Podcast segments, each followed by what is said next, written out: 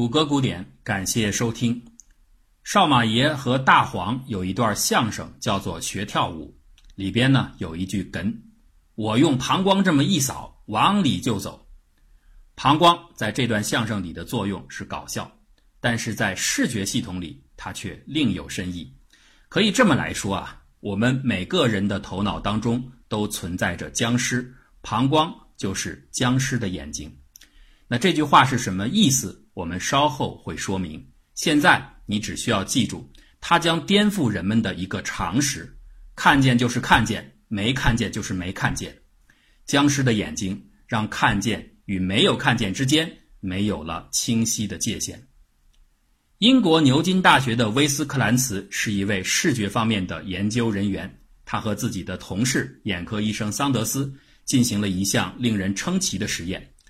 实验参与者德鲁是一位脑血管异常病的病人，为了治疗，他接受了手术，病变的血管被切除，连带去掉的还有同一处的部分正常脑组织。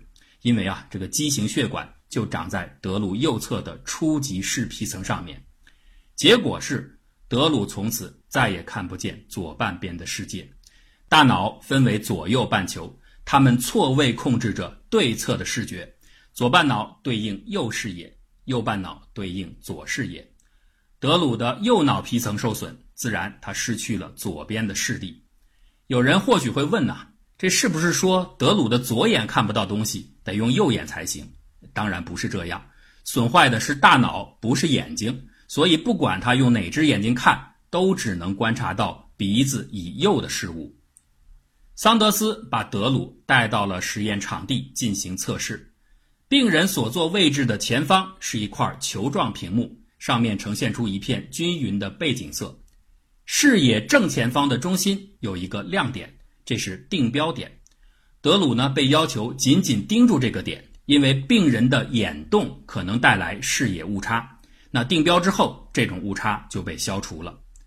桑德斯告诉德鲁，接下来会有一些闪光点出现，当你看见它们时，就告诉我。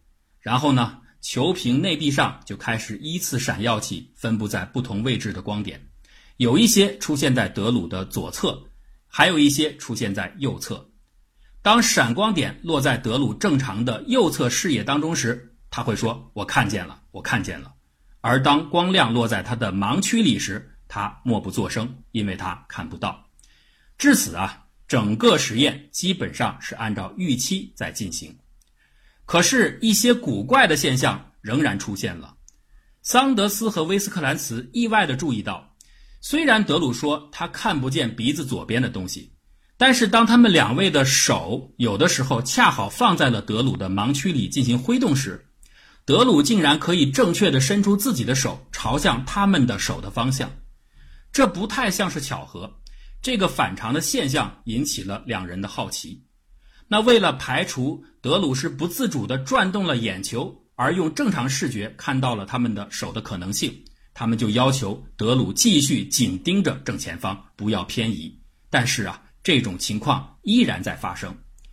威斯克兰茨就猜想，德鲁之所以在盲区里看不见亮点，却似乎能够感受到手的位置，或许是和他们手在运动有关。于是他们就拿出了一些可移动的壁贴。粘在德鲁左侧的屏幕上，两人询问德鲁说：“你能看见什么吗？”“我什么都看不到。”“那么现在，请你把手随便的指向盲区的某一个位置，任何你想要指的方向。”德鲁稍微停顿了一下，而后他的手就指向了移动壁贴。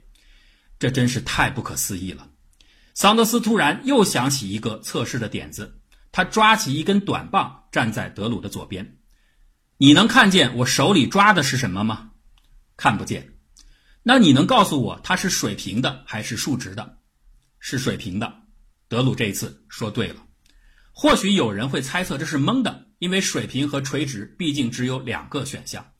但是当桑德斯重复了几十次这样的方向询问，而德鲁基本上全部答对时，这显然就意味着德鲁的表现。绝对不是靠运气。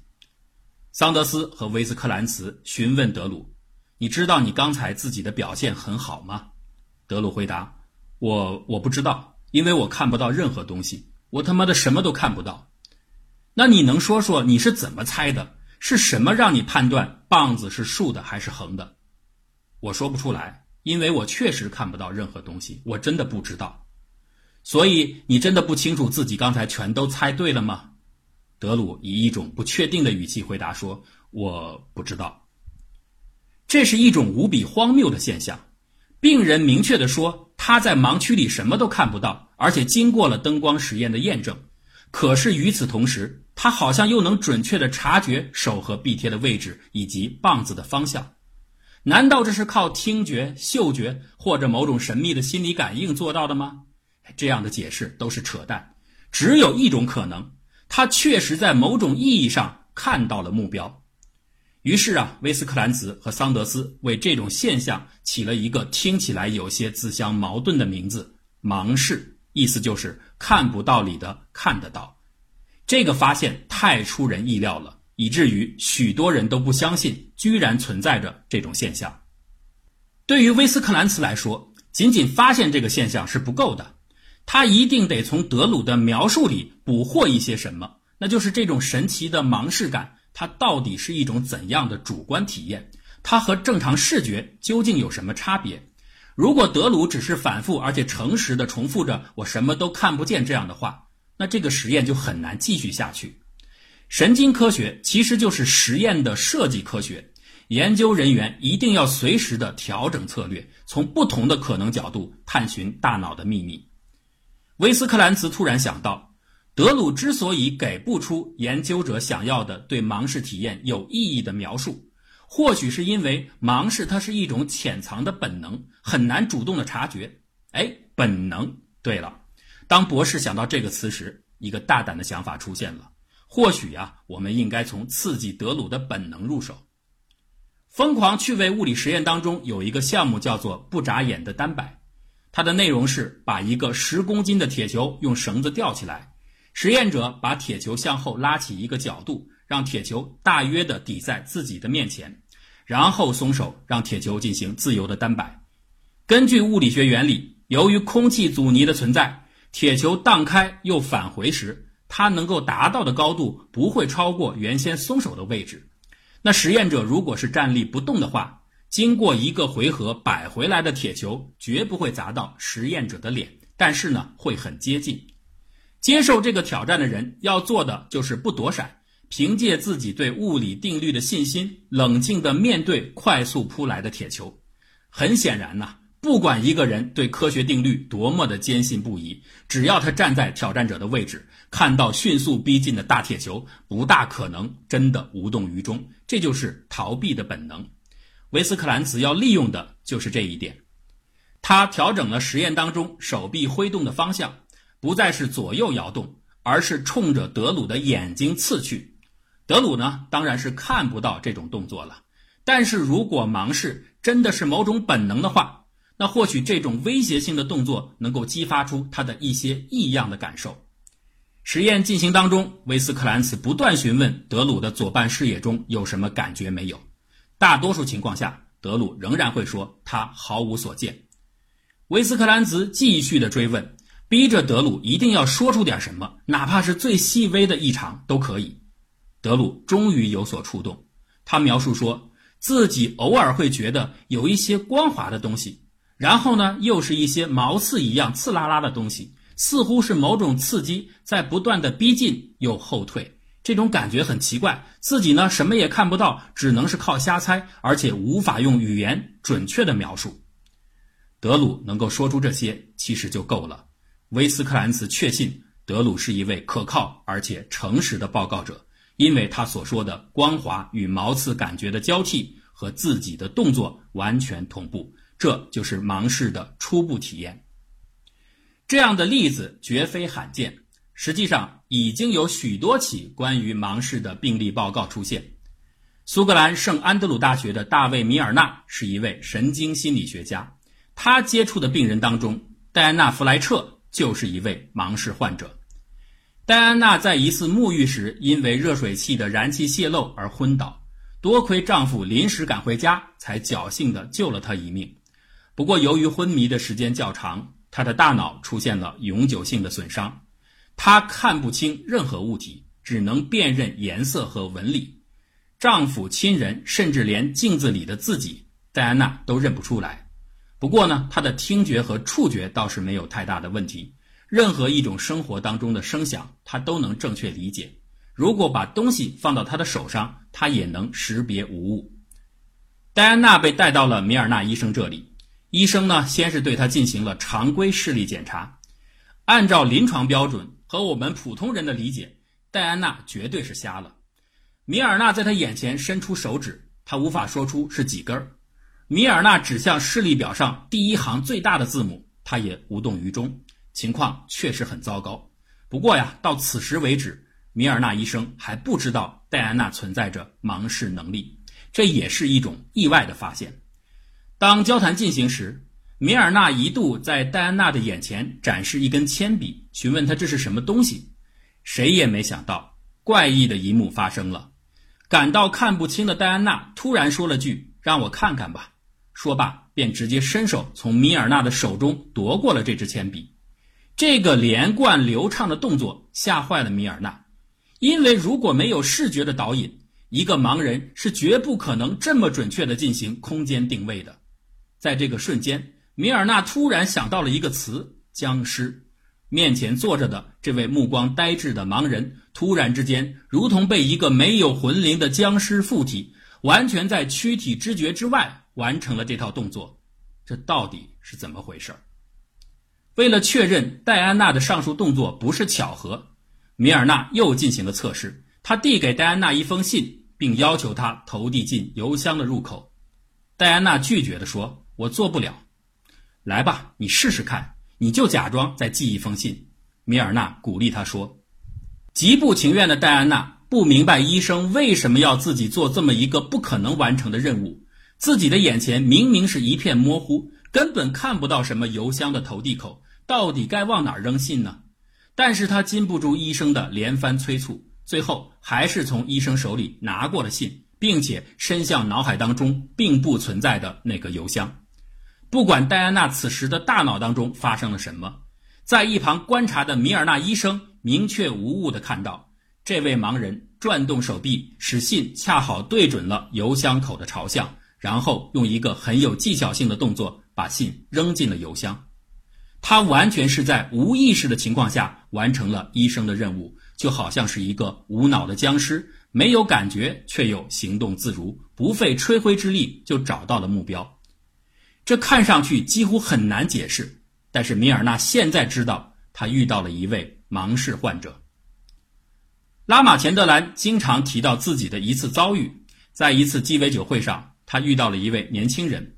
在得知拉玛钱德兰的工作是对人的大脑进行研究之后，年轻人迷茫地问道：“这有什么好研究的呢？”拉玛钱德兰笑笑说：“好吧，那你觉得？”在你观看某个物体时，你的大脑正在做些什么？对方低头看了看杯中的酒，回答说：“我的眼球当中有这只杯子的映像，光线变化激活了我视网膜上的光学传感器，这些信号通过电缆，也就是我的视神经，对每个像素进行传输，并且最后展示在我脑中的一小块屏幕上。这就是我如何看到香槟酒的过程。当然了。”我的大脑还需要把倒置的印象重新正立过来。这个回答呀，或许是许多人心目当中对人类视觉原理的概括。它大体上是正确的，但也有关键性的遗漏和错误。人的大脑不等于照相机，那个里边没有一块类似底片一样的所谓小屏幕。你要一个小屏幕干嘛呢？难不成我们的大脑里还得做个小人在那儿监视吗？显然呢。这样的理解把复杂的视觉系统过于卡通化了。事实上，眼球采集到的信息通过视神经传输后，会立即分叉到两条处理通路上，其中的一条在种系发生上比较古老，而另一条相对较新，并且在灵长类动物当中最为发达。两套系统之间有明显的分工，旧通路从眼睛直接通往脑干当中的上丘。并且由此最终到达高级皮层，特别是顶叶皮层。与之平行的是，新通路从眼睛出发，到达外侧膝状核处的细胞群，在此中继处理后，继续传输到初级皮层的三十多个视觉功能分区，完成下一步的特征处理。可以说呀，我们主要的视觉意识都是在这三十多个分区里产生的。比如说，V 四分区处理颜色，MT 分区处理运动等等。如果 V 四分区受到损伤，那患者将看不到任何的色彩。不过呀，这和天然色盲的机理是不同的。后者是因为眼睛当中特定波长的感官细胞缺陷所致。那么，如果双侧中颞叶分区，也就是 MT 分区存在问题的话，病人的感觉就更加奇怪。一个叫做英格丽德的瑞士妇女就有这种情况，他的视觉系统在其他方面完全正常，唯独不能正确的观察运动。他看到的活动物体不是连续的画面，而是像十连拍那样的一卡一卡的画面。所以啊，他不能够倒咖啡，因为每次都会因看不准咖啡杯的水位变化而溢出。那接下来一个有趣的问题来了：为什么视觉系统会是一心一脑两条通路呢？进化为什么要同时保留它们呢？这是因为啊，它们的并存或许更加有利于提升视觉系统的效能。出现较早的旧通路，它的功能相对简单。它主要是为了生存而服务，不是为了思考而服务。我们简单的概括，旧视觉通路就是某种早期的预警系统，它和朝向行为有关。比如说，人眼的中央凹部位是整个眼球里视觉锐度最高的地方，集中在这个区域里的目标会拥有最高的分辨率。然而啊，更多的像素传递意味着更高的处理能量需求和更低的处理速度。那为了节省大脑资源，提升视觉效率，眼球的周边视野的重要性就被自动降级，因此这里的锐度相对较低。可是周边视野也是有着重要意义的，那就是它可以对尽可能大范围的环境进行监控，这对蛮荒时代的人类生存来说至关重要。为了弥补周边锐度的不足，朝向能力就被进化出来。膀胱虽然看不清东西，但是只要它能隐隐约约地感到有物体的逼近就足够了。这个时候，膀胱信息通过旧通路快速处理，及时性的对可能接近的目标进行定位，然后呢，驱动人的眼球、头和身体转向怀疑的目标。这是一种原始反射，它只要求快，无需任何有意识的判断，所以前文才会说膀胱。就是无需头脑的僵尸的眼睛，那等到你转向之后，嫌疑目标就落在了高锐度的视觉中心区。这个时候，更复杂的识别、分析等智能任务就交给新通道系统去完成。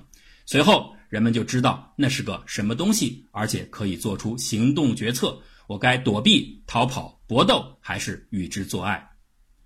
人类视觉新旧两套通路系统的生物发生时间顺序。有力地暗示着我们意识的来源。人类意识可能不是什么神秘莫测的东西。旧通路预警系统从更古老的生物进化而来，它足以满足大量的低级动物的生存需要。但是到了灵长类和哺乳动物阶段，新的视觉通路慢慢的就在智能化处理这个能有效提高生存效率的进化策略的驱动下，慢慢出现并渐趋高级，直到如今的人类大脑视觉。到了这里，前面提到的盲视现象似乎可以给出解答了。虽然直到今天对这个现象的争论还未停止，但至少拉马钱德兰提出了一个颇能令人信服的解释：戴安娜为什么看不到笔却能一把抓住？德鲁为什么看不到亮点却能指出攻击的来向？他们的盲是因为大脑当中新通道的失效，而他们的视。则是因为大脑中旧通道的有效，由此，我们或许应该改变一下自己对于视觉的成见。有意识的看来自于新通路，无意识的看来自于旧通路。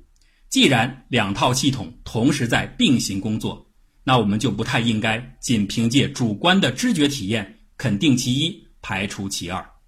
僵尸的眼睛一样在时刻张望着外面的世界。